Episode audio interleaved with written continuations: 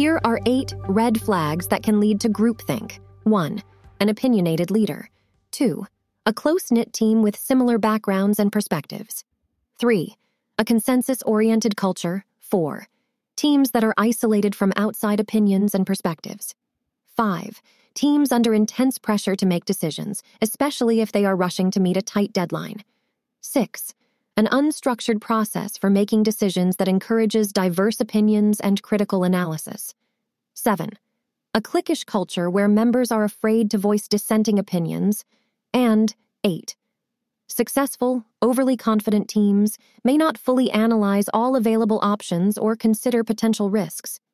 You can manage these red flags by actively encouraging open dialogue, diverse opinions, and critical thinking. Have you met Lila?